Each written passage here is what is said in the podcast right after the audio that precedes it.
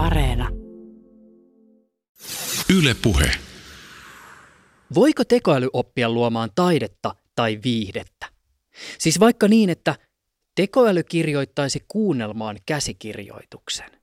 Shakkitekoälylle on tosi helppo määritellä, että sitten kun vastustajan kuningas on saarrettu ja se ei pysty liikkumaan, niin peli on voitettu. Ja, mutta kun kirjoitetaan kuunnelmaa, niin mitkä on ne reunaehdot, jotka, joiden pitää täyttyä, että kuunnelma on ylipäänsä kuunnelma ja että se olisi hyvä kuunnelma. Hmm.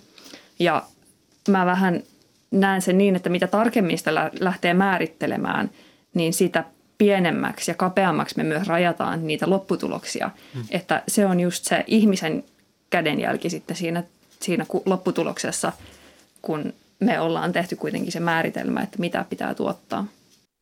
Tässä on äänessä Essi Salmenkivi.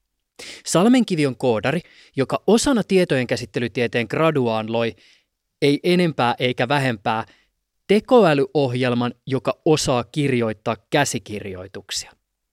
Jos me laitettaisiin kone oppimaan shakkia, että me kerrotaan niitä sääntöjä, laitettaisiin se vaan seuraamaan hirmuinen määrä shakkipelejä, niin kyllä se pitäisi hirmuisesti niitä nähdä ennen kuin se oppisi, että miten nappulat saa liikkua, mitkä ne säännöt on ja mihin peli päättyy, mikä on tavoitteena – niin se olisi vähän niin kuin tyhmää lähteä tekemään sen niin, koska on ne säännöt. Ja nyt se tapa, mitä me tässä, tässä projektissa lähdettiin tekemään, oli se, että me lähdettiin ikään kuin kirjoittamaan jotain, jotain niistä säännöistä näkyviin sille koneelle. Kerrotaan, että okei, halutaan, että siinä on dialogia. Dialogissa on ihmisiä. Ihmisillä on tunteita. Ihmiset keskustelee siinä dialogissa keskenään. Ne reagoi siihen, mitä toinen sanoo, jotta sen koneen ei tarvitse ikään kuin tyhjästä lähteä tämmöisiä oppimaan. Se ei välttämättä oppisi niitä, vaikka se näkisi kuinka paljon niitä hyviä kuunnelmia annetaan professori Hannu Toivosen vielä myöhemmin esitellä itse itsensä tarkemmin. Tässä jaksossa sukellamme tekoälyn, luovan työn ja taidefilosofian suurten kysymysten syvään päätyyn.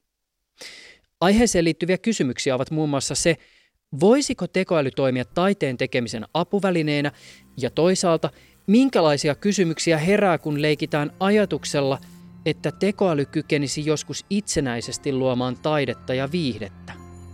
Tällä hetkellä suoratoistopalvelut suosittelevat meille sisältöjä, mutta mitä jos joskus tulevaisuudessa kone loisi meille jokaiselle henkilökohtaisesti räätälöityjä teoksia? Onko sillä mitään väliä? Onko teoksen luonut kone vai ihminen?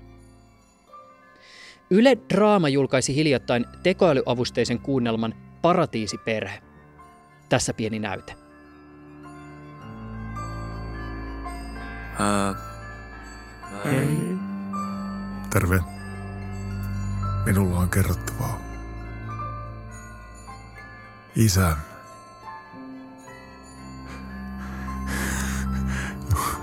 Isä on kuollut. Mitä hittoa? Niinhän minä sanoin. Ei, ei, ei ole totta. Tuota, kuule. Isä on kuollut. Se tästä vielä puuttuikin. Moi. Terve. Tuota, nyt on niin, että otan ruusun. Täh?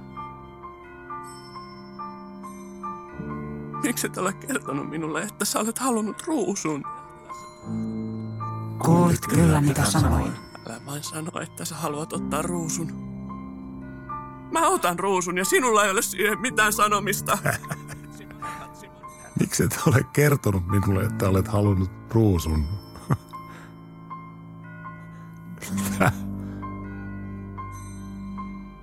Miksi et ole kertonut minulle, että olet halunnut ruusun? Olit kyllä! Mitä sanoin? Ottaa sitten, jos se on niin tärkeä sinulle.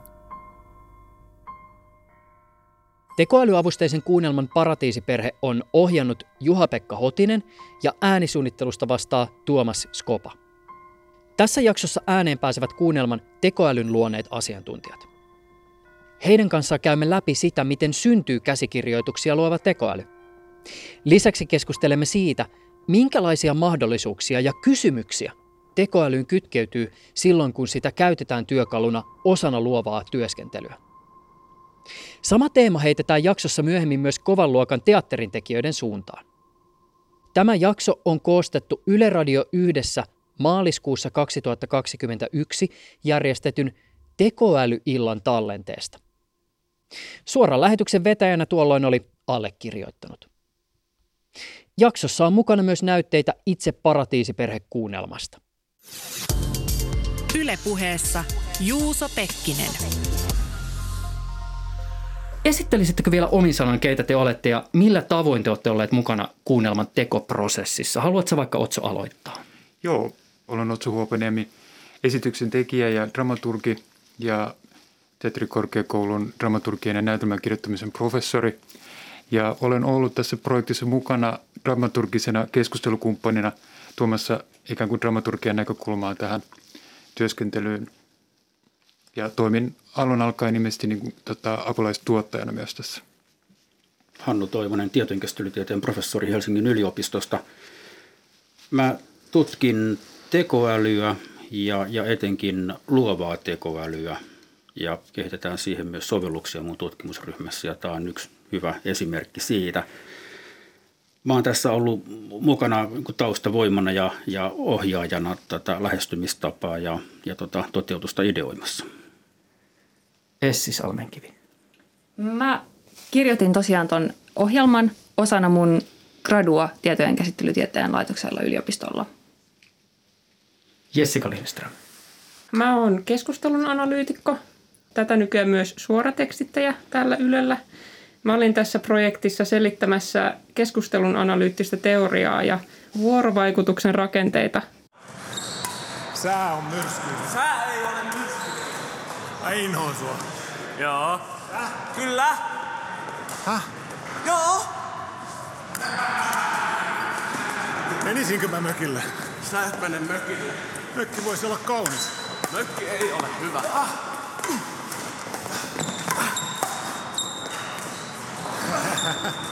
Hyvä on mainio. Totta. Hyvä on mainio. Eräs tekoälyyn liittyvä aihesana on koneoppiminen ja hyvin ehkä karkea tapa lähestyä koneoppimista on ajatella sitä niin, että koneeseen syötetään valtavat määrät koulutusdataa, jonka pohjalta sitten tekoäly osaa ratkaista monenlaisia ongelmia. Esimerkkinä voi olla vaikkapa se, että tekoälyä koulutetaan paremmaksi puheen tunnistamisessa niin, että koulutusdatana on valtavalla ja puhetta. Mä haluaisin heittää teidän suuntaan tällaisen ehkä hieman taidefilosofisenkin ajatusleikin. Jos me syöttäisimme äärimmäisen kehittyneen tekoälyohjelman sisään kaikki maailman parhaat kuunnelmakäsikirjoitukset, niin voisiko se kone ehkä oppia tämän koulutusmateriaalin pohjalta kirjoittamaan hyviä kuunnelmakäsikirjoituksia? Hannu. Ei. Miksei? Tätä voisi verrata vaikka auton suunnitteluun. Ajatellaan, että annetaan tekoälylle tehtäväksi suunnitella uusi auto. Ja annetaan sille kaikki maailman autoesittelyvideot katsottavaksi. Mutta eihän se ymmärrä, että se auton sisällä on moottori, vaihteisto. Että sen tarkoitus on kuljettaa ihmisiä. Se ei ymmärtäisi yhtään mitään siitä, mistä oikeasti on kyse. Sama kuunnelmassa ne sanat, se teksti, eihän se ole se kuunnelma, vaan siellä takana koko se maailma, joka me ihmiset tunnetaan. Ne ihmiset, joista se kuunnelma kertoo, mitä se herättää kuulijoissa. Koneelta jää kaikki se ymmärtämättä. Eli se pystyisi ehkä tuottamaan jotain, joka olisi jonkunnäköinen niin kuin matkivan papukaajan tuottama, tosi fiksun papukaajan oppima juttu, joka oppii matkimaan jotain, tuottamaan jotain samannäköistä kuin se on nähnyt. Mutta ei se hienoa kuunnelmaa pystyisi tuottamaan. Mä tartun tähän ja sanallistan tätä ehkä vielä eri sanoin. Jos tarkoituksena on siis luoda tekoäly, joka kykenee avustamaan vaikka sen radiokuunnelman käsikirjoittamisessa, niin mitä tällaisen niin sanotun ongelman ratkaiseminen edellyttää. Siis mä oletan, että tässä kohden katse ei käännykään välttämättä sen tekoälyn suuntaan, vaan myös käsikirjoituksena rakenteiden suuntaan. Joo, mun katse oli kääntymässä Otson suuntaan, joka, joka on dramaturgi siis sen, sen takia, että se on liian iso ongelma ratkaistavaksi. Eli nyt kysymys sitten olisi dramaturgille esimerkiksi Otsolle, että, että mitkä on ne asiat, joissa – kaivattaisiin apua, joissa kone ehkä voisi auttaa niillä omilla vahvuuksillaan, joita on nyt sitten suurten tietomäärien käsittely, nopea täsmällinen prosessointi, jossain määrin tiety, tietynlainen mekaaninen oppiminen. Ja niitä mahdollisuuksia niin kuin eri, eri, taso, tai eri tasoja on valtavasti ja pitää valita, mihin sitten fokusoidutaan, jos halutaan tämmöistä tehdä. Otsoleena. Joo, siis e- ehkä, ehkä se, mikä tota, Hannu, Hannu viittasi autoihin, niin tietysti kun puhutaan draamasta, niin se, mitä sieltä konepelin alta löytyy, on tietysti niin kuin tilanteet, henkilöt, käänteet, alateksti. Pieni sivuhuomio. Alatekstillä viitataan siis johonkin, joka tekstissä on niin sanotusti rivien välissä. Siis tyyliin paha tekoälyrobotti huutaa kohtauksessa ihmiselle, että hei, tuu tänne, saat halin, vaikka oikeasti tekoäly aikoo ampua tyyppiä minikanilla käkättimeen. Ja ehkä, ehkä yksi niin kuin, kiehtovimmista asioista tässä projektissa on ollut juuri se, tämä keskustelu, mikä ollaan käyty esiin Hannun kanssa ja Jessikan kanssa aikaisemmin siitä, että, että miten nämä tällaiset asiat niinkin, niinkin tota, abstrakti, mutta toisaalta konkreettinen asia kuin draaminen tilanne on käännettävissä ohjelmointikielelle. Tai miten ohjelman voisi, voisi saada ikään kuin ymmärtämään draamallista tilannetta, joka on niin kuin äärettömän kompleksinen asia sitten, kun sitä rupeaa miettimään tarkemmin. Ja tämä on mun mielestä ollut kaikkein hedelmällisintä, koska tässä on samalla joutunut pohtimaan hyvin tarkkaan sitä, että minkälaista käsitystä draamasta haluaa ikään kuin niin sanotusti syöttää koneelle. Ja, ja se, on, tota, se on aika arvolatautunut ja, ja iso päätös ja, ja tota, se, se niin kuin määrittelee sitten sitä, mitä, mitä se ohjelma tuottaa.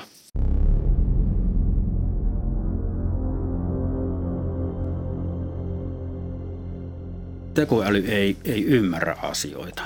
Eli se toimii hyvin mekaanisesti, joko annettujen sääntöjen mukaan tai oppimalla, imitoimalla annettuja esimerkkejä. Se ei oikeastaan ymmärrä mistään mitään tässä kuunnelman tapauksessa on ehkä hyvä ymmärtää sekin, että, että se ei ymmärrä todellakaan yhtään mitään ihmisistä, ihmisyydestä, kirjallisuudesta, kuunnelmista. Se ikään kuin pyrkii, pyrkii tuottamaan jotain, mikä näyttää siltä, mutta, mutta hyvin pinnallisin keinoin ymmärtämättä oikeasti, mistä on kyse tekoälyn määrittely on hirmuisen vaikeaa ja jos sitä lähtee määrittelemään sen kautta, että mitä siellä ohjelmassa pitää olla, pitääkö siellä olla oppimista vai eikö tarvitse olla, niin äkkiä ruvetaan niin kuin luettelemaan erinäköisiä vaihtoehtoja, jotka voi rajata poistaa taas niin kuin toisia asioita. Et ehkä mielekkäämpää niin kuin ajatella, että tekoäly, niin kuin sitä puhutaan, niin mitä se meille tutkijoina näyttäytyy, niin on sitä, että pyritään viemään teknologiaa eteenpäin ja – automatisoimaan sellaisia asioita, jotka on hyvin vaikeita automatisoida, mitä aikaisemmin ei ole automatisoitu, niin kuin nyt vaikka kuunnelman tuottaminen. Mutta saman aikaan kannattaa muistaa, että, että oikeasti se tekoäly, sehän on kaikkialla meidän ympärillä. Meidän kännykkä on täynnä tekoälysovelluksia, oli se sitten tota, musiikin kuuntelu tai reitin etsiminen tai, tai puhelun välittäminen, puheen pakkaaminen, jotta se voidaan välittää laadukkaasti eteenpäin sinne toiseen päähän. Tietysti käsikirjoituksen keskiössä on tyypillisesti dialogi ja sitä kautta kieli, kielen rakenteet ja sanat.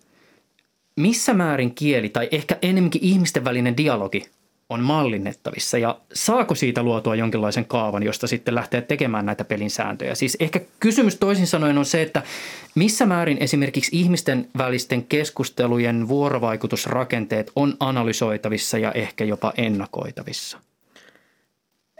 melko suuressa määrin usein. usein sanotaan näin. Ähm, ainakin tämä keskustelun analyyttinen teoria, joka on se mun tukikohta, niin se kyllä niin kuin mallintaa, mallintaa sitä hyvin pitkälle sitä vuorovaikutusta. Ja siellä on ihan niin kuin puhutaan esimerkiksi, ihan ytimessä on niin kuin tämmöiset vierusparit. Esimerkiksi, että mä kysyn sulta kysymyksen ja sä vastaat. Ja sittenhän, siitähän voidaan sitten jatkaa, että, niin kuin, että jos sä kysyt kysymyksen, niin silloin mä voin odottaa, että sä vastaat. Ja sille koneelle voi myös kertoa, että sieltä saattaa muuten tulla vastaus. Että se on niin tämmöinen sääntö, minkä voi sitten kertoa. Et toki sitten kun aletaan varsinaisia keskusteluja analysoimaan, niin se voi niin sanotusti levitä käsiin. Mutta kyllä siellä on paljon toistuvia rakenteita ja semmoisia, jotka niin kuin on hyvin kiteytyneitä ja hyvin tyypillisiä. Voiko tunteita jotenkin mallintaa? Essi. Tämä oli se mun gradun aihe, aihe mitä, mitä mä tutkin ja tässä ohjelmassa on siis tehty niin, että näillä hahmoilla, jotka keskustelee, niin on hyvin yksinkertaisella tavalla mallinnettu tunnetila jokaisella hetkellä, eli jokaisen repliikin kohdalla. Ja sitten se ulosanti riippuu siitä, että minkälainen tunnetila hahmolla on. Tästä me keskusteltiin paljon esi, esi Hannun kanssa just tästä tunteiden mallintamisesta ja tavallaan niin kuin siitä, että Koessi sanoi, että se vaikutti siihen ilmaisuun, eli siihen, siihen niin kuin sanalliseen muotoon, jonka se, se repliikki sai. Ja, ja tämä oli sillä lailla mulle ehkä vähän vaikeakin asia niin kuin tietyllä tavalla ymmärtää, koska, koska mä ikään kuin viittasin siihen, että tietyllä tavalla ne niin kuin draamassa ne emotiot syntyy niiden tilanteiden kautta, niiden mahdollisten konfliktien kautta, jännitteiden kautta. Ja että et, et tietyllä tavalla niin kuin, mun oli vaikea ikään kuin päästä sisällä siihen, että miten henkilön niin kuin tunnetila voidaan niin kuin määritellä – irrallaan siitä tilanteesta, jossa ollaan. Hannu, ole hyvä. Tämä valittu lähestymistapa tähän ohjelman toteuttamiseen, kun se ei perustunut koneoppimiseen, niin se sallii just sen, että me voidaan ottaa sinne tämmöisiä käsitteitä mukaan ja mallintaa niitä sen sijaan, että se, se koneoppimisalgoritmi pyrkisi oppimaan, että mikä sana tulee seuraavaksi, kun tähän asti on nähty tämmöinen pätkä dialogia. Että me voidaan niin kuin tar- tarttua näihin ja sitten toteuttaa niitä jotenkin sinne malliin ja ikään kuin leikitellä niiden kanssa – Ajatellaan siis, että meillä on jonkinlainen sääntökirja, jonka pohjalta sitten tämä ohjelmisto toimii. Käsitykseni mukaan tämän kuunnelmatekoälyn toimintaa voi myös ajatella niin, että on olemassa syötteitä, joita sitten ihminen antaa ja jonka pohjalta se kone tai tekoäly lähtee tekemään omaa juttuaan. Ja mä lähden tässä nyt vähän kulman kautta liikenteeseen. Mä muistan joskus olleeni improvisaatioteatteri-esityksessä, jossa ennen sitä esitystä – Näyttelijät kysyivät yleisöltä muun muassa paikan, muistaakseni jonkun ammatin ja sitten jonkun tunnetilan. Ja tarkoitus oli, että se tuleva improvisoitu esitys hyödyntää näitä annettuja parametreja esityksen lähtökohtana. Jos ajatellaan, että tälle teidän suunnittelemalle kuunnelmatekoälylle on syötetty vastaavalla tavalla syötteitä, niin mitä nämä syötteet ovat siis olleet? Minkälaisen lähtötilanteen tai alkusysäyksen – kone on saanut ennen kuin se lähtee tuottamaan sitä käsikirjoitusta? Jos nyt siis jätetään hetkeksi sivuun se, että mä oon ohjelmoidessa määrittänyt ne säännöt, minkä mukaan sitä impro, impronäytelmää rakennetaan, mitä, mitä siinä tehdään. Kai improkin jotain sääntöjä tosiasiallisesti noudattaa. Kyllä, mutta tässä on siis, mä oon pyrkinyt siihen, että tälle ohjelmoille voisi antaa korallisen sanoja tyyliin subjekti, objekti, verbi, vaikka niin kuin, että minä ostan omenan. Ja sitten se ohjelma tuottaisi dialogin, jossa, jossa nämä hahmot käytännössä riitelee siitä aiheesta. Että se toinen on eri mieltä. Mä oon, Otso on hyvin pahoillani, mutta mä oon niin kuin yksinkertaistanut draaman käsitteen yksinkertaisesti erimielisyyteen. Ja siihen, siihen nämä dialogit perustuu. Ja se ehkä kuuluu tietyllä tavalla siinä, että ne tilanteet, mitkä siellä tekstissä on, niin ne, ne, ne henkilöt pyrkii puhumaan niitä tilanteita auki. Ja tämä on sellainen asia, mistä paljon puhuttiin, että miten, miten saataisiin ikään kuin se ohjelma ymmärtämään sen tilanteen niin, että se ei tarkoita sitä, että niitä henkilöiden täytyisi aina ikään kuin ilmaista se tilanne siinä, siinä niin kuin tekstin pinnassa, että he haluaa mökille tai he ei halua mökille tai he haluaa kotiin tai mihin ikinä haluavatkaan. Mutta tämä on, tämä on, tilanne on vaan siis niin kuin, to, todella niin kuin haastava asia ohjelmoitavaksi. Ylepuheessa Juuso Pekkinen. Inhoatko sinä minua? Mitä inhoan? Timoa. Mitä luulet? Mitä sinä luulet? Oletko kodissa? Missä sinä luulet? Leikkaisinko nurmikon? Hyvä on, sinä leikkaat nurmikon. Vihaan sinua. Häh? Vihaan sinua. Mikä Timo? Täh? Häh? Häh? Mikä Timo? Kodissa oleva Timo. Anteeksi. Häh? Anteeksi. Häh? Tekoäly ei siis ymmärrä merkityksiä, eikä sillä ole intentioita, eli pyrkimyksiä. Ainakaan samalla tavalla kuin ihmisellä. Tämä taas herättää kiinnostavia kysymyksiä taiteen tai viihteen tulkinnan näkökulmasta. Siis miten suhtautua teokseen, jonka kohdalla ei voi esimerkiksi kysyä, että no mitäköhän tekijä tuolla ja tuolla tarkoitti? Koska tämä taidefilosofian ja teknologian rajapinta on aivan äärimmäisen moninainen, oli ilo päästä jututtamaan aiheesta kokeneita ja arvostettuja taiteen tekijöitä. Kertoisitteko, keitä te olette? Aloitetaanko vaikka Aksesta? Hei, mä olen Aksi Pettersson, mä olen teatteriohjaaja, käsikirjoittaja, lavastaja ja teatterin johtaja. Mä oon Elina Snicker ja olen tota, dramaturgi ja näytelmäkirjailija. Ja tota, ohjaan myös itse teoksiani. Mä oon Jussi Sorjanen Aalla. Kuuleeko se usein sitä toista? Joo, se sarja on pilannut tämän vuosikausien työn yrittää korjata tämä asia. Mutta siis, ja, ja, joo, ammatiltani mä oon virusteatterin taiteellinen johtaja. Ja vielä taustatiedoksi. Tyypit olivat siis kuulleet tekoälyavusteisen kuunnelman Paratiisiperhe ennen tätä haastattelua. Yksi, mitä mietin, niin oli semmoinen, että mulla tuli mieleen tota, tämmöinen vanha elokuva, ehkä 20 vuoden takainen Fifth Element, joka on Skifi elokuva, Bruce Willis ja Milla Jovovits. Ja tota, siinä on tämmöinen tota diiva, joka laulaa avaruusolento, joka laulaa kauhean hienon biisin, josta sanottiin vuosia, että tätä ei voi niin kuin ihminen suorittaa, koska tota, ymmärtääkseni... Se oli muistaakseni se ääniala on tällä diivalla niin suuri, että Joo, kyllä. Se on niin suuri ja se menee ylhäältä alas kyllä. Niin kuin sillä tavalla, että sitä ei voi.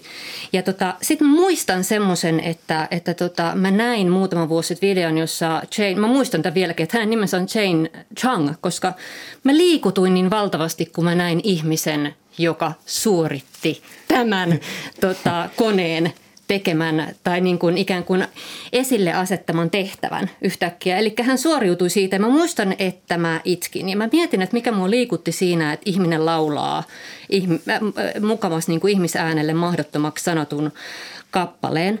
Ja tota, aloin miettiä, niin kuin, että virtuositeetti on niin kuin yksi asia, mikä taiteessa tosi perinteisesti on ollut niin kuin semmoinen, mitä niin kuin kunnioitetaan. Mutta sitten niin jotenkin jatkoajatuksena se, että me ei tunneta vielä ihmisenkään kapasiteettia niin kuin ihan täysin. Ja on, on sanottu, niin kuin, että, että tota, hermoyhteydet aivoissa ei synny enää koskaan uudestaan, jos ne tuhoutuu. Ja sitten tultikin siihen tulokseen, että ei, kyllähän ne syntyykin.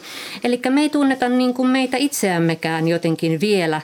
Ja tota, sitten musta tämä tekoäly peilautuu jotenkin kaiken aikaa tämän kanssa kääntäen ikään kuin, niin kuin tämä virtuositeetti ja kapasiteetti. Että me pelataan koko ajan sitä, että mihin meistä olisi niin kuin itsessämme vielä. Öm, No joo. Toi on, toi, mä, toi on kiinnostava ajatus myös siis siitä syystä, koska siis hyvin tyypillinen siis esimerkiksi Go-peli on hyvä esimerkki, tai shakki, siis sit ihminen pelaa sitä shakkia vastaan jatkuvasti. Ja sit, siinähän on niinku tavallaan se, että mehän ollaan menossa kohti sitä, että ihminen ei enää sitä konetta voita, vai voittaako? Just ja se näin. on se, miksi me niitä matseja katsotaan. Joo, mutta musta se peilaa niinku kaiken aikaa ikään kuin takaisin meihin ja siihen, niinku, että me ollaan ihan tuntematon, no, että me luodaan niinku tekoäly ja kaikkea, tutkitaan kaikkea, mutta me ollaan itsekin ja että meillä on päissämme niin mieletön tietokone, että sitäkään ei niinku vielä tunneta täysin. Meillä on sanoja niin kuin muka määritellä, mikä se olisi, mutta tota, eihän ne sanat oikeasti niin kuin, tavoita niin kuin niitä asioita. Jussi. Tuosta niin kuin tekoälyn ja ihmisen kyvykkyydestä tai siitä, että onko tekoäly tai joku väline ikään kuin, niin kuin mihin se asettuu suhteessa sen taiteenlajin kehitykseen, niin tulee mieleen se, että pieni aikahyppy, siis että Chaplin vastusti siirtymistä äänielokuvaan tai se ei suostunut siirtyä äänielokuvaan käsittääkseni sen takia, että äänitekniikka oli niin huono, että se tavallaan siihen asti kehitetty elokuvakieli, jossa hän oli niin kuin, niin kuin no mun mielestä edelleen niin suuri, ei mennä siihen, mutta niin kuin, tota, että että, se, että, ihmiset, että ihmisen ääni saatiin talteen, niin se jähmetti näyttelijän niin kuin paikalleen, kun siihen asti niin kuin se oli kehittynyt sen fyysisen ilmaisun niin kuin tosi huippuunsa. Eli, eli ikään kuin sen mielestä elokuva taidemuotona otti monta askelta taaksepäin siinä vaiheessa, kun siihen tuli ääni. Mutta sitten tietysti se niin kuin, nyt olemme toisessa vaiheessa, mm. Mutta se sama väline tavallaan kuitenkin on ja sitä on vaan niin kuin kehitetty ja se on taas vienyt omalta osaltaan elokuvaa ainakin joiden miele, joidenkin mielestä eteenpäin. Ja se on musta hirveän kiinnostavaa, että et, et, et nähdäänkö, tai miten me se potentiaali nähdään, miten me siihen suhtaudutaan, että kun toi niin kuin toi tekoäly kirjoittaa nyt tollaisia näytelmiä, niin se, se niin kuin ikään kuin se mielenkiinto sitä kohtaan niin kuin katoaa sen perusteella. Akse Pettersson, Elina Snicker, Jussi Sorjanen. Nythän me siis pyöritään tosi vahvasti tämän nimenomaan tämän tekoälykysymyksen äärellä, koska me ollaan nostettu se esiin. Mutta Meidänhän ei ole mahdotonta kuvitella tilannetta, jossa tekoäly tai laskennalliset menetelmät ovat mukana jonkun teoksen, siis joko taideteoksen tai viihteellisemmän teoksen luomisessa. Mutta menetelmien käyttö ei ehkä ole aina yleisölle niin ilmeistä. Meillä on olemassa esimerkiksi videopelejä, jossa pelin valtava maailma on matemaattisten sääntöjen mukaan generoituva, eivätkä pelin tekijätkään tiedä, minkälaisia paikkoja pelaaja tulee kokemaan. Toisaalta dataa ja erilaisia mallinnuksia voidaan käyttää luovien päätösten tukena. Vaikkapa musiikkiteollisuudesta löytyy esimerkkejä siitä, kuinka tulevaisuuden tähtiä tunnistetaan ja nostetaan erilaisten algoritmien avustuksella. Musiikin tekijöille on tarjolla työkaluja, jotka luovat satunnaisuutta tai enemmän tai vähemmän löyhästi määriteltyjen sääntöjen perusteella rytmejä ja melodioita. Mutta edelleen siis yleisö ei ole välttämättä tästä ihan niin tietoinen. Minkälaisia ajatuksia teissä tämä maailma herättää? Siis minkälaisia uhkia tai mahdollisuuksia te ehkä taiteilijoina tällaisessa tunnistatte? Siis lienee selvää, että menetelmien käyttö ei tulevaisuudessa ainakaan vähene. Akse. No, varmaan se on niin se, että et, et, siis sille, että ihminen nähdään ensisijaisesti kuluttajana, on ehkä nyt se niin kuin yksi, yksi, mikä sieltä nousee. Mutta, mutta se, mikä sen, mikä sen sitten taas takana on, mikä tekee siitä niin kuin monimutkaista omasta mielestään, on just niin kuin se, että jotta jonkun maun voi vaikka tunnistaa, niin se maun pitää ensin kehittyä. Ja sitten se kiinnostava kysymys on, että jos että tämä on niin kuin mahdollista tilanteessa, jossa meillä, me, meillä niin kuin on paljon materiaalia, jota ei ole kehittänyt tekoäly, vaan on niin, joka, joka on, on syntynyt niin kuin muunlaisen toiminnan mm. lopputuloksena. Ja sitten valitsemalla siitä olemassa olevasta materiaalista, oli sitten kirjallisuutta tai näitä videopelejä tai musiikkia, mitä tahansa, niin tekoäly voi tunnistaa sen ja sitten – luoda lisää jotain samankaltaista. Mutta jos tämä prosessi kestää riittävän pitkään niin, ja jos se syrjäyttää sen alkuperäisen materiaalin, jolla se keinotekoinen maku on ikään kuin mallinnettu tai luotu, niin sitten me aletaan olla semmoisessa niin kuin, vähän niin kuin juoksuhiakkamaisessa maastossa tai ikään kuin semmoinen, että, että mikä tässä on nyt sitten se, se pysyvä. Ja sitten samalla mä mietin sitten sitä, että no, onko tämä niin ongelma vaikka mulle itselleni, että mä mietin, että mikä on semmoinen – viihteen muoto, jos tämä ei mua niin kuin haittaisi. Mä, vaikka, mä mietin, että jos mä kuuntelen vaikka jotakin rentoutuskasettia, niin on kuinka tärkeää mulle on se, että se on jonkun ihmisen tekemä tai, tai tälle. Etenkin sille, että, että, että, että, että mä pystyn keksimään muitakin tilanteita, missä mä ajattelen, että se nyt ehkä ei ole niin olennaista. Ja sitten me nykyään puhutaan myös paljon niin kuin sisällöistä ja, ja, ja muista, mutta ikään kuin sille, että, no, että kuinka tärkeää mulle on nyt, kun mä katson jotain – jotain, mitä mä haluan katsoa vaan sen takia, että mä haluan niin tietysti aivot narikkaan. Että siellä takana on joku, joku intohimo ja näkemys ja havainto tai tälleen, että ehkä me kanssa vähän niin kuin ylikorostetaan väillä sitä sen inhimillisen intention tarpeellisuutta ja glorifioidaan sitä. Ja ehkä voisi myös miettiä myös kriittisesti sitä, että, no, että kuinka paljon sitä on läsnä sitten siinä jo olemassa olevassa kamassa, jota, jota jo on. Että, että muuttuuko se niin dramaattisesti se tilanne. Että nyt ei ollut mikään selkeä vastaus, tämä on niin kuin sekä mm, että, sekä että koko ajan. Joo. Niin meillä ei tuskin tässä näihin kysymyksiin ole selkeitä vastauksia, että ei ole pelkästään näiden kysymysten tai mm. niin kuin asioiden sanallistaminen on arvo sinänsä. Elina Snicker.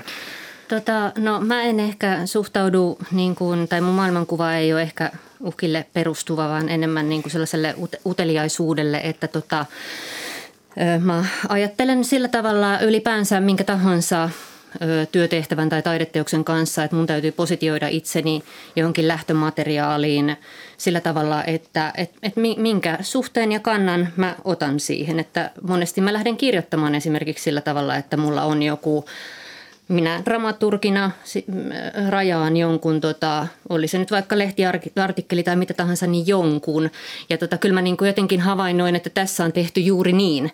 Eli että tota, oli joku lähtömateriaali ja vielä tekijät halusivat sen ikään kuin syöttää tie, tiettyyn tota, sä, ö, säännöstöön, niin tota, mä otan siihen sitten niin kuin jonkinlaisen suhteen. Että kyllä mä ajattelen nimenomaan niin kuin apuvälineenä tätä ja jo ö, mielessäni mietin, että nyt kun vedän vaikka kirjoituskurssia, jossa tota, täytyy aktivoida opiskelijoita ajattelemaan uudella tavalla niin kuin aamuharjoituksia mielessään, niin tota, mitä tekoäly voisi siihen jotenkin niin kuin tuottaa. Ja tota, ylipäänsä mä ajattelen, että niin kuin vielä palatakseni tuohon tekijän intentioasiaan, että, että tota, vaikka se olisi kokonaan teos olisi ihmistekijöiden tekemä, niin tota, tekijän intentio on tärkeää tekijälle itselleen, jotta se ylipäänsä tekee sen teoksen, että se niin kuin syntyy.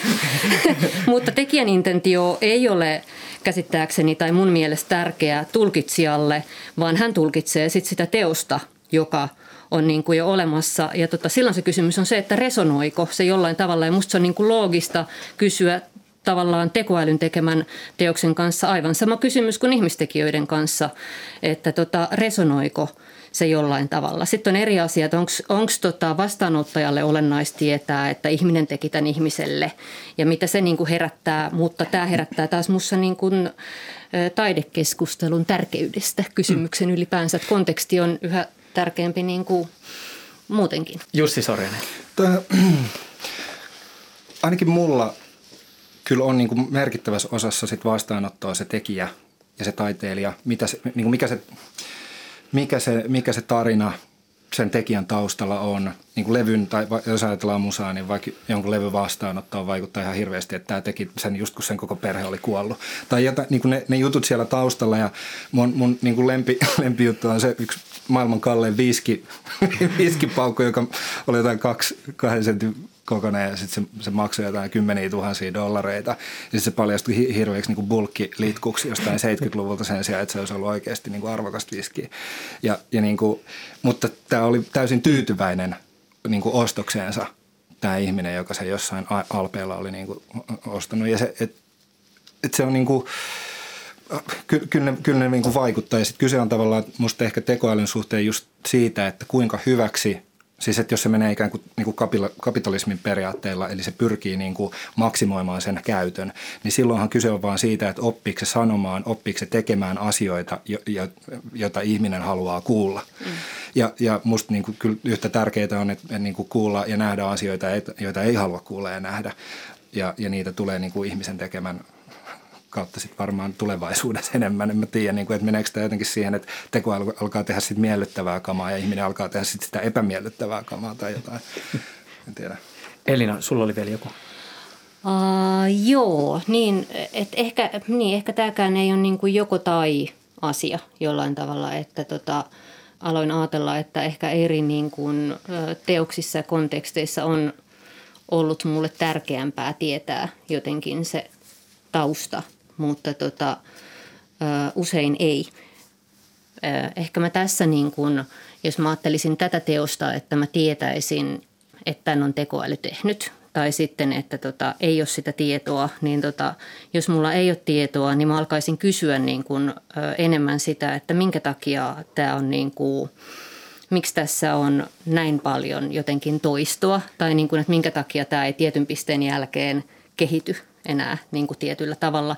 Mutta sitten kun mä tiesin tämän, niin se aiheutti jotain ratkaisemiseen liittyvää niin kuin sellaista huvittuneisuutta ja niin kuin sellaista halua samastua niin kuin tekijöihin, jotka on niin kuin tehnyt tätä teosta. Ennen pientä ajatusleikkiä Akse. Sulla oli vielä Joo, joku... no mullakin oli ikään kuin ajatusleikki. ajatusleikki mielessä. Mutta ikään kuin se, että, tai yritän tässä miettiä, että, että mitä, mikä, miten tämä niin kuin asettelma muuttuisi, jos nyt niin kuin meille paljastetaan, että tämä ei ole tekoälyn tekemä. Uh, se tai, tai, tai ikään, ikään kuin se, että, että sen tajuu, että on tiettyjä niin kuin kysymyksiä, joita, joita tai että, että se on valtava osa sitä keskustelua on, on niin kuin nimenomaan se. Tai päinvastoin, josta olisi kuunnellut siten, että ei olisi tiennyt sitä, että se on mm. tekoäly, se lopuksi paljastetaan. Että et siinä, et siinä on jotain tosi, niin kuin, et, et, ja siinä on jotain semmoista, että et, et se, olisi tava, että se olisi hirveän hauskaa päästä semmoiseen tilanteeseen, missä sitä ei tietäisi. Ja usein on, koen myös niin kuin muiden teosten kohdalla toi sama, että, että se, se tekijyys ikään kuin nousee hirvittävän tärkeäksi, jossa siitä saa tietää. Että se on ikään kuin, et, et sit siitä ei pääse enää irti sit, kun saa tietää sen, että se, et, et se viskipaukku on, on, mitä se on, tai se tekijän äh, traaginen tilanne on ollut, mikä se on. Ja sitä myöskin käytetään. Tavallaan sehän on myöskin sellainen asia, että, että luodaan niin kuin lisää tasoja tai kerroksia äh, käyttämällä, käyttämällä sitä tekijyyttä. Ja, ja se on niin kuin tavallaan asia, mille, se on niin kuin myöskin se on monimutkainen kysymys, että, että onko se niin kuin – onko seuraavaksi siitä lopulta mitään hyvää vai onko se sellainen tietty epätoivoisuus siinä niin kuin merkityksen luonnissa? Aivan villeinä näki Mutta sehän on kaikessa, se on kaikessa. Niin kuin, että, Akse, jos sun toi kello, niin jos paljastuukin, että se ei kestäkään 200 metrin vettä, niin, niin sulla tulee huono fiilis. tai, että, niin kuin kaikesta siis. Että et, et, jos, jos niin kuin, biologinen isä ei paljastuikin, että se ei olekaan biologinen isä, niin silti kaikki, mikä on tapahtunut, on tapahtunut ja bla bla, mutta että se konteksti on mm. niin kuin kaikessa inhimillisessä toiminnassa mm. niin kuin jopa ratkaiseva asia ja miksei myös taiteen vastaan. Mutta tässä just se, että jos me puhutaan nyt semmoista jostain tulevaisuuden megatekoälyn tekemästä teoksesta, mm. joka koskettaa meitä supersyvälle, vaikka sitä kautta, että minä pystyn samaistumaan noihin hahmoihin, toi on ihan kuin mun elämästä, toi kertoo niin kuin todella siitä elämäntilanteesta, missä mä oon. Niin onko sillä väliä sitten, jos jälkikäteen joku sanoo, että hei toi oli muuten tekoälyn tekemä? Toi on ihan vaan generoitu sua varten. Tätähän tapahtuu koko ajan, kun esimerkiksi niin kuin elokuvan tekijöistä alkaa paljastua ihan hirveitä asioita. Mm. Siis, niin kuin Michael Jacksonin siis, musiikki. Niin, ja, niin, niin kuin kaikki. Siis, että niin kuin, mulle Woody Allen oli tosi tärkeä elokuvan tekijä ja nyt mä en enää niin kuin ole ihan varma että pystyykö mä erottaa niitä. Mä haluaisin pystyä erottaa ja nähdä vaan sen leffan, mutta hmm. se ei voi olla vaikuttamatta muuhun. Mutta tässä sit... tapauksessa, mutta sorry mä vielä tartun tähän. Niin kuin... Tässähän on siis se, että äh, sä käytit esimerkkinä sitä, että meillä on tekijöitä, joiden niin kuin henkilökohtaisen elämän teot on niin kuin tuo, todella tuomittavia joissakin tapauksissa. Mutta jos me mietitään sitä, että siellä takana on se tekoäly, niin luoko se siihen jotain arvottavaa elementtiä, koska eihän tekoäly ole välttämättä hyvä tai paha. No sitten sille tekoälylle tulisi niin luoda joku tarina, että kuka sen on koodannut ja niin kuin, mutta niin sillä on esimerkiksi sulle väliä. Siis ei, se ei ole mun arvo, mutta mä luulen ja mä ennakoin, että sillä olisi mulle väliä. Mä haluaisin välttämättä, että sillä mä haluaisin katsoa teosta vaan teoksena, mutta mä en voi olla niin kuin vaikuttamatta niistä tiedoista, mitä mulla siitä on. Elina. No, tota, no mä käännän tämän taas toisinpäin, että mä oon miettinyt vaikka Sarah Keiniä näytelmäkirjailijaa, joka, tota, jonka, joka siis kirjoitti lukuisia näytelmiä ja hänen teostensa Minä puhuja – erotan, erotan hänet. Minä puhujan tästä tota, tekijästä, niin tota, vuosikausia kertoi voivansa pahoin ja hautovansa itsemurhaa. Ja tota, sitten hän lopulta viimeisen teoksen tehtyään teki sen itsemurhan. Ja tota, tätä on miettinyt, että tästä on tullut tavallaan jo oma konventionsa tavallaan kertoa tästä tämä Sarahkeinin tarina, niin kuin tässä, että sitä ei ole niin kuin irti niistä teoksista. Ja se vähän jotenkin harmittaa minua, koska mä en näe sitä teosta enää irti – tästä jollain tavalla. Akse. Mä unohdin, mitä mun piti sanoa. Selvä. No mä menen nyt siihen ajatusleikkiin, mikä mulla oli mielessä. Ollaan tavallaan vähän saman, saman jutun äärellä, mutta vähän ehkä eri kulmasta. Yle puhe. puhe. Vuonna 2018 suoratoistopalvelu Netflix julkaisi interaktiivisen elokuvan Black Mirror Bandersnatch. Ja tämän leffan juju oli siinä, että aika ajoin elokuva pysähtyi ja katsojaa pyydettiin tekemään valinta siitä, mitä seuraavaksi tapahtuu. Siis tyyliin kumpia murroja päähenkilö syö aamiaiseksi tai puhuuko päähenkilö terapiassa äidistä vai ei. Ja nämä valinnat johtavat erilaisiin juonikuvioihin ja lopetuksiin. Mä oon joskus miettinyt sitä, että onko tästä seuraava askel se, että Netflix, joka tietää hyvin paljon palvelun käyttäjien mieltymyksistä, julkaisee personoidun sarjan tai elokuvan, jossa päätökset juonikuvioista tekee katsojan sijaan Netflixin algoritmi tai tekoäly. Siis niin, että käytännössä iso osa katsojista kokee tarinan hyvin eri lailla. Ja tästä sitten seuraa tämä kiinnostava kysymys, jonka heittäisin teidän suuntaan, eli se, että – mitä ajatuksia tämä teissä herättää ja toisaalta miten tällaista teosta voi lähteä esimerkiksi arvottamaan, jos kaikki katsojat kokee sen eri tavalla? Jussi. Tähän toteutuu jo somekuplissa, että et Facebook syöttää sitä sisältöä, mitä sä haluat nähdä. Ja on se, niinku, se ehkä se on vaan sama asia, mutta niinku pykälää pidemmälle, että se alkaa mennä myös fiktioon. Siis se, että alkaa tuottaa meille sellaista fiktioa, mitä me halutaan nähdä. Ja se on kyllä ihan silleen, se on ihan sa- sairaan pelottava ajatus mun, mun mielestä. Elina. Öö, joo, mä ajattelen tuossa vaan semmoista, just vähän niin kuin Jussi sanoi, että, että sitä tapahtuu jo. Ehkä mua surettaa semmoinen niin kuin keskustelujen poistuminen ikään kuin, että me tullaan kaikki niin kuin Meillä ei ole jaettuja kokemuksia Joo, tai jaettuja kokemuksia, joista voisi niin kuin keskustella mittasuhteita, ajattelen ja eriytymistä ja niin kuin kaikkea tällaista. Että varsinkin tässä koronan aikaa, niin kyllähän minä olen ihmistä kaivannut ja Sorry. niin kuin sitä, että puhutaan jostain elokuvasta Mä vaikka. haastan tätä pikkasen. Joo. Nimittäin siis toisaalta meillähän on jaettuja kokemuksia, joista me tehdään hirveästi erityyppisiä tulkintoja.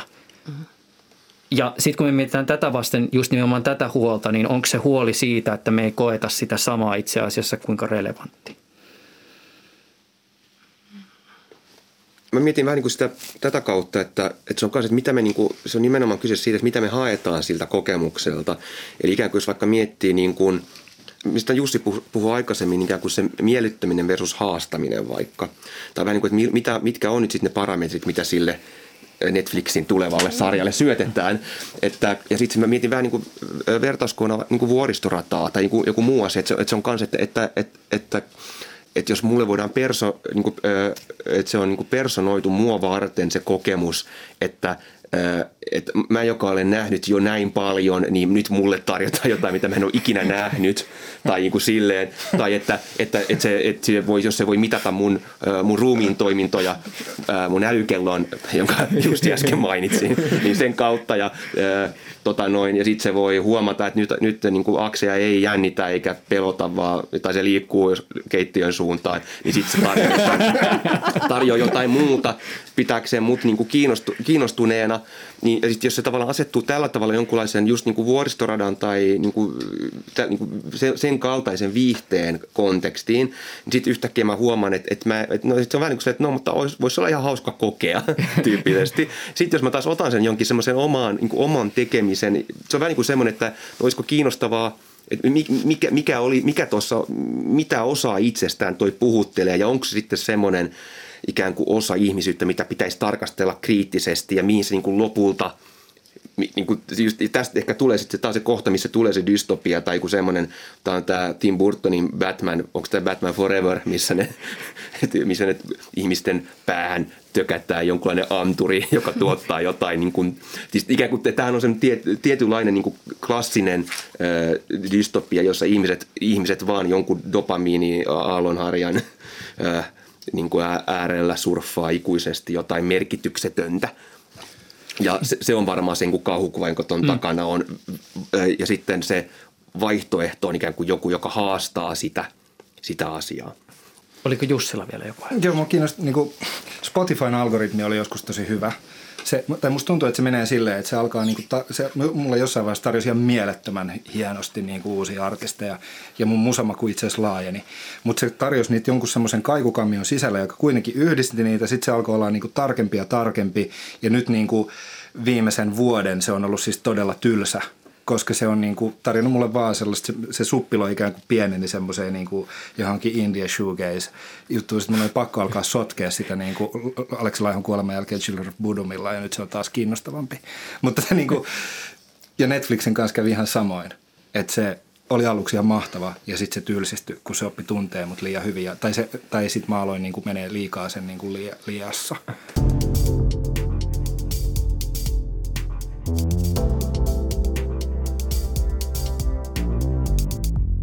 Mä kysyin vähän tällaisesta samanlaisesta ajatusleikistä myös käsikirjoituksia kirjoittavan tekoälyn luoneilta asiantuntijoilta. Esiin nousi hieman myös samanlaisia ajatuksia kuin teatterin tekijöiltä, mutta ajatus kehittyy myös uusiin suuntiin. Seuraavaksi äänessä taas Otso Huopaniemi, Hannu Toivonen ja Essi Salmenkivi. Yksi ainakin itselle mieleen tuleva tämmöinen niin estetiikan ja sitten taas toisaalta teknologian tekoälyn äh, jonkinlainen niin yhteenliittymä on siis erilaiset vaikkapa suoratoistopalveluiden suosittelualgoritmit. Siis palvelut, kun menen kuuntelemaan musiikkia tai videoita, niin siellähän etusivulla on sellaisia yksilöllisiä suosituksia, äh, jotka ainakin mulle näyttäytyy jonkinlaisena niin esteettisenä teknologiana ne eivät ehkä ole tällä, tässä vaiheessa vielä niin pitkälti niissä ikään kuin niiden teosten laadullisissa ominaisuuksissa kiinni, mutta näkisin, että niillä on jotain tekemistä niin kuin tämän, tämän tyyppisen rajapinnan kanssa. Mutta mä voisin mennä tulevaisuudessa vähän tai ehkä vielä vähän enemmänkin pidemmälle. Ja ideoida sellaisia asioita, jotka eivät juuri nyt ole mahdollisia, mutta joita ehkä joskus vielä voisi olla. Siis minkälaisia asioita tekoälyllä ehkä voisi joskus tehdä, mitä tulee taiteeseen ja viihteeseen. Ja mä voisin vaikkapa jakaa sellaisen oman ajatuksen, että mä oon miettinyt sitä, että siinä missä nyt tekoäly suosittelee meille verkossa ihmisten tekemiä sisältöjä, niin voisiko ehkä joskus olla niin, että tekoäly sen suosittelun sijaan luo meille jokaiselle personoituja biisejä ja laatusarjoja. Essi. Personoituja TV-ohjelmia tai, tai elokuvia, missä näyttelijät on valittu oman henkilökohtaisen preferenssin mukaan. Juoni on kirjoitettu sillä tavalla, että, että se tietää, että just sun kokemuksilla ja sun äh, herkkyydellä sä tulet liikuttumaan ja, ja jännittymään just tietyllä tavalla, sellaisella tavalla kuin mistä sä tykkäät. Teknisesti tosi, tosi mielenkiintoista ajatella, että kone pystyy säveltämään, tuottamaan itse sellaista musiikkia, mitä sä juuri haluat kuunnella. Mutta tähän ehkä liittyy sitten iso psykologinen yhteiskunnallinen kysymys siitä, että haluaisinko mä kuunnella semmoista musiikkia, mitä kukaan muu ei kuuntele. On varmaan tilanteita, joo, mutta aika paljon varmaan musiikin kulutuksestakin on sitä, että mä tiedän, että muut kuuntelee samaa. Muut lukee samaa kuin mä luen. Joku muukin on lukenut tämän kirjan. Puhumattakaan siitä, että mä tiedän, että ihminen on kirjoittanut tämän kirjan. Jos se olisi koneen generoima, niin tota, sille helposti antaisi paljon vähemmän arvoa. Se olisi muuten kriitikolle kiinnostava tilanne, ei tehdä arvostelua siitä artefaktista, vaan tehdä arvostelu siitä jostakin koneesta, joka luo sitä jotain sisältöä. Onko teillä muilla jotain ajatuksia tähän liittyen Essi? Tuohon Hannun kommenttiin, että toisaalta me nyt jo personifioidaan tätä ohjelmaa, joka on aika alkeellinen niin paljon, että jos se oikeasti tuottaisi mielekästä, jännittävää, semmoista, mitä me ei ole ennen nähty, semmoista taidetta, niin me uskottaisiin, että se on tietoinen. Me, me pidettäisiin sitä ehdottomasti persoonana ja agenttina ja vaikka kuinka, kuinka se olisi kone. Musta kiinnostavaa niin miettiä tätä vähän niin kuin, äh, laajemmassakin perspektiivissä, että liittyen niin kuin algoritmiseen hallintaan ja tietyllä tavalla siihen tapaan, millä, millä algoritmit kytkeytyy niin kuin hirveän monen, monetasoiseen päätöksentekoon jo, jo tällä hetkellä niin kuin yhteiskunnassa. Ja, ja tietyllä tavalla, jos, jos tota, taiteen ko- kokeminen tai taiteen ikään kuin valikoiminen tulevaisuudessa on yhä en, en, enenevässä määrin niin algoritmien hallitsemaan, niin, niin, niin mitä, mitä kaikkea se tarkoittaa. Ja, ja mä tuota kuunnelmaa kuunnellessani ajattelin sellaista, että, että kun se on jännä maailma, koska se on monin paikoin niin tunnistettava ja sitten toisaalta ne henkilöt on niin kielellisenä olentoina jotenkin niin, kuin niin outoja tai tunnistamattomia. Ja mä mietin jotenkin sellaista, että jos se voisi, jos se voisi lukea tavallaan semmoisena dystoppisena kuvana – maailmasta, jossa, jossa, me, jossa, tota, jossa ihmiset on, on tota, ryhtynyt puhumaan tällä, tällä tavoin ja, ja mistä kaikessa se voisi ikään kuin johtua, että onko siinä ikään kuin jonkinlaista niin algoritmista hallintaa taustalla, että meillä on, meidän, kielen käyttö on yksinkertaisesti niin kuin kytkeytynyt niin vahvasti erilaisiin erilaisiin niin kuin algoritmisiin mekanismeihin, että se on myös muokannut meitä kielen käyttäjinä. Ja, ja tota, sitä kautta se on, niin kuin, se on, se on jännittävä niin kuin skifi näkymä, jos sitä haluaa lukea sitä kautta. Miksi olet kodissa juuri nyt? Missä sä luulet? Miksi koti on niin mukiin menevä? Televisiosta tulee paratiisihotelli. Tuleeko televisiosta paratiisihotelli? Televisiosta ei tule paratiisihotelli. Ei, televisiosta ei tule paratiisihotelli. Miksi televisiosta tulee paratiisihotelli yhtäkkiä? Paratiisihotelli on paratiisihotelli. Totta. Totta. Paratiisihotelli on paratiisihotelli. Hyvä on. Onko paratiisihotelli hirveä? Mitä sä luulet? Niinkö? Sää on aurinkoinen. Sää ei ole aurinkoinen. Ollaanko surkea? Millainen hirveä? Hirveä surkea. Me ollaan hirveä vaan. Tykkäänkö sinusta? Mitä sä luulet? Olet kodissa. Niin, mä olen kodissa. Niinkö? Miksi televisiosta tulisi paratiisihotelli? Miksi paratiisihotelli on paratiisihotelli? Mitä sä luulet? Perkele. Uudella teknologialla ja työkalulla on tietysti aina ollut vaikutusta siihen, miten taidetta ja viihdettä tehdään. Siis öljyvärit ovat aikoinaan määrittäneet tietynlaista visuaalista ilmettä. Kitarasärö on teknologia, jolla on vaikutusta populaarimusiikin estetiikkaan. Digitaaliset työkalut mahdollistaa elokuvan tekijöille aivan uudenlaisia mahdollisuuksia. Mutta minkälaisena työkaluna te näette tekoälyn tässä suhteessa? Onko se vain teknologia tai työväline muiden työvälineiden joukossa vai liittyykö siihen tässä ikään kuin luovan työn viitekehyksessä jotain erityispiirteitä? Otsa. No minusta on kiinnostavaa ajatella tätä asiaa vähän niin kuin evoluution näkökulmasta ja siitä näkökulmasta, miten ihmiset kehittyy ää, niiden, niiden työkalujen myötä ja kautta, joita he käyttävät. Ja, ja evolutiivisesti voidaan nähdä, että työkalut on hyvin pitkälle, hyvin pitkälle vaikuttanut myös niin kuin ihmisen kehitykseen.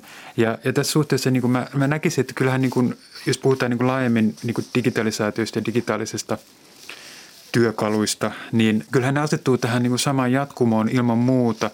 Mutta mä näkisin, että, että niissä ehkä tämä, niin kuin puhutaan niin kuin teknogeneesistä, niin kuin tavallaan teknologioiden ihmisten niin kuin yhteisevoluutiosta, niin niiden kohdalla se, se on ehkä kuitenkin jollain lailla toisenlaista kuin, kuin analogisten tai varhaisempien työkalujen kohdalla, että, että tota, johtuen, johtuen siitä tavasta, jolla niin kuin digitaaliset – laitteet ja mediat vaikuttaa meihin jo ihan niin kuin hermoston, hermoston tasolla, niin se, se, se kytkeytyminen niihin ja se tietynlainen niin kuin sotkeutuminen niihin on, on, on vähän toisen tyyppistä kuin toisenlaisten, toisenlaisten työkalujen kohdalla. Ja, ja mun mielestä ehkä, ehkä tämäkin projekti on niin kuin tavallaan kiinnostava siinäkin suhteessa, että sehän on avoin kysymys, että mihin tämä meidän ikään kuin syvenevä kytkeytyminen digitaalisiin teknologian viime kädessä johtaa – ja, ja, ja varmasti siitä on monenlaisia seurauksia.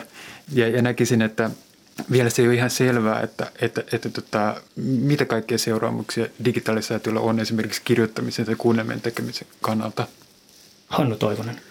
Minusta on tosi mielenkiintoinen ajatus se, että paitsi että miten teknologia, tekoäly voi tukea tai toimii työkaluna, miten se voisi olla aktiivisempi kumppani – luomisessa ja ei, ei välttämättä nyt sitten ammattilaiselle luovan työn tekijälle, mutta ehkä, ehkä kenelle tahansa meistä jossain arkisessa puuhassa tai harrastuksessa.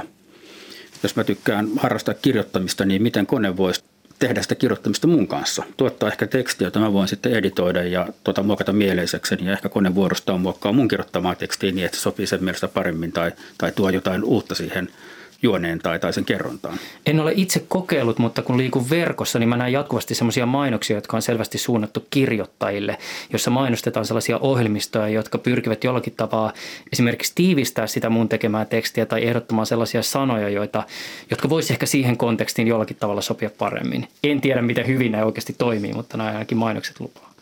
Ihan kauhean hyvin ei välttämättä toimi, koska te- teksti on vaikea laji, kun, kun pitäisi ymmärtää, että mitä, mitä, mitä kaikkea se tarkoittaa, mitä sitä seuraa, mistä se oikein puhuu.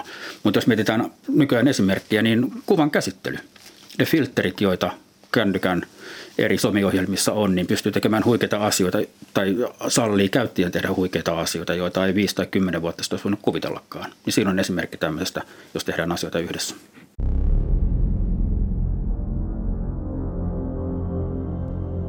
Tuleeko teille tässä vaiheessa vielä mieleen ikään kuin tästä työkalun näkökulmasta tekoälyn potentiaalisia käyttötarkoituksia vaikka draaman tai teatterin tekemisen kontekstissa? laadun tarkkailu olisi hyvä. Niin, Mut, mutta, niin kuin, että, mutta siis sille ihan niin kuin vakavastikin, niin eikö siinä tapahtuu, tapahtuu niin kuin se, että no ikään kuin siis sille, että, että, että on, on paljon asioita, joihin niin kuin joihin, joista tunnistaa, että joka tapauksessa etsii jonkunlaista niin kuin ulkopuolista näkökulmaa tai jonkunlaista niin kuin uutta tapaa nähdä se materiaali, jonka jo on tuottanut tai kaipaisi jonkunlaista inputtia ja myöskin, jota ikään kuin ei välttämättä haluaisi jakaa toiselle tekijälle – että haluaisi tavallaan pitää sen tekijyyden ikään kuin itsellään, mutta silti käydä dialogia. Uh. Ja joku vaikka tämmöinen niin kuin asia, mikä tuntuu niin kuin kiehtovalta ajatukselta, että et, että olisi niin kuin se, se seinä, jota vastaan pallotella sitä. Ja sitten totta kai on myös niin kuin kiinnostava ajatus, että jos, jos tekoäly alkaisi oppia jotakin omia vaikka just maneereja tai jotakin muita, tai se voisi ratkaista jotakin tyypillisiä ongelmia, joiden eteen aina joutuu joka kerta, kun vaikka ohjaa, niin kuin aina joutuu. Se?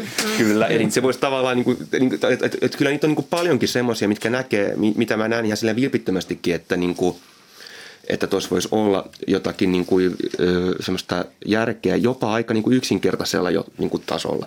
Ihan niin kuin joku semmoinen materiaalin uudelleenjärjestäminen, vaikka siis kirjoitetun materiaalin uudelleenjärjestäminen. Tällaista varmaan on jo, sitä paitsi voisin kuvitella, mutta, mutta mulle saa vinkata jossain. mutta niin kuin, näitä asioita ja sitten sille enemmän niin kuin fantasia mielessä nyt on totta kai se just herättää kiinnostavia kysymyksiä, että jos jonkun asian, jos vaikka kritiikin ulkoistaisi tekoälylle, niin mitä tapahtuisi, tai jonkun, tai jonkun, jonkun kuratoinnin, kulttuuriohjelmoinnin tai teatterijohtamisen, tai, milloin, tai sitten vaikka ohjaamisen ja kirjoittamisen.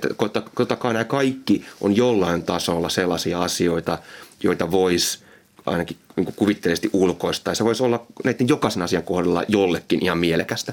Elina Snicker komppaan siis sillä tavalla, että ajattelin aikaisemmin, että tekoäly voisi olla suuri sekoittaja sillä tavalla ja niin kuin virheen tuottaja vaikka omassa kirjoittamisessa, koska mä oon huomannut, että aina tulee, vaikka, vaikka minä järjelläni, ihmisälylläni tiedän, että tämä prosessi on täysin uusi prosessi ja tähän tämä on uuden muotoinen ja tähän täytyy luoda uudet metodit ja tämä täytyy ajatella aina uudestaan, niin mä joudun aina samoihin omiin sisäisiin mekanismeihin vankilaan. Ja tota, no onneksi on semmoinen hieno asia kuin ihmisdramaturgi, joka monesti voi auttaa tässä, mutta tota, mä ajattelin, että just tuolla tavalla niin kuin kevyesti, että tota, voisiko, voisiko se tuottaa jonkun virheen tai niin kuin sellaisen töks töks, hei, että tota, ajattele uudella tavalla, vapaudu hieman, niin jotain ehkä tällaista voisin kuvitella. Jussi Sorjanen. Joo, ehdottomasti niin kuin joku semmoinen Deus Ex Machina niin kuin koodaisi jokaisen esityksen jonkun semmoisen niin kuin yllättävän elementin. Jotain, niin kuin, joo, joo, randomizerina jotenkin niin omiin kangistuneisiin kaavoihin. Akse Pettersson, Elina Snicker ja Jussi Sorenen. Mä kiitän teitä kaikkia kovasti tästä keskustelusta. Tämä on ollut suuri ilo. Kiitos. Kiitos. Kiitos. Ylepuheessa Juuso Pekkinen. Kiitos myös tekoälyillan asiantuntijoille Otso Huopaniemelle, Hannu Toivoselle ja Essi Salmenkivelle. Jaksossa kuulut Kuunnelmanäytteet olivat siis Yle Draaman tekoälyavusteisesta kuunnelmasta Paratiisiperhe.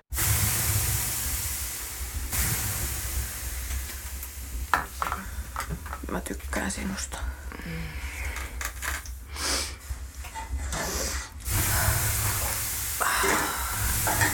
Mitä sinä rakastat? Mitä sinä rakastat? Ensi kertaa.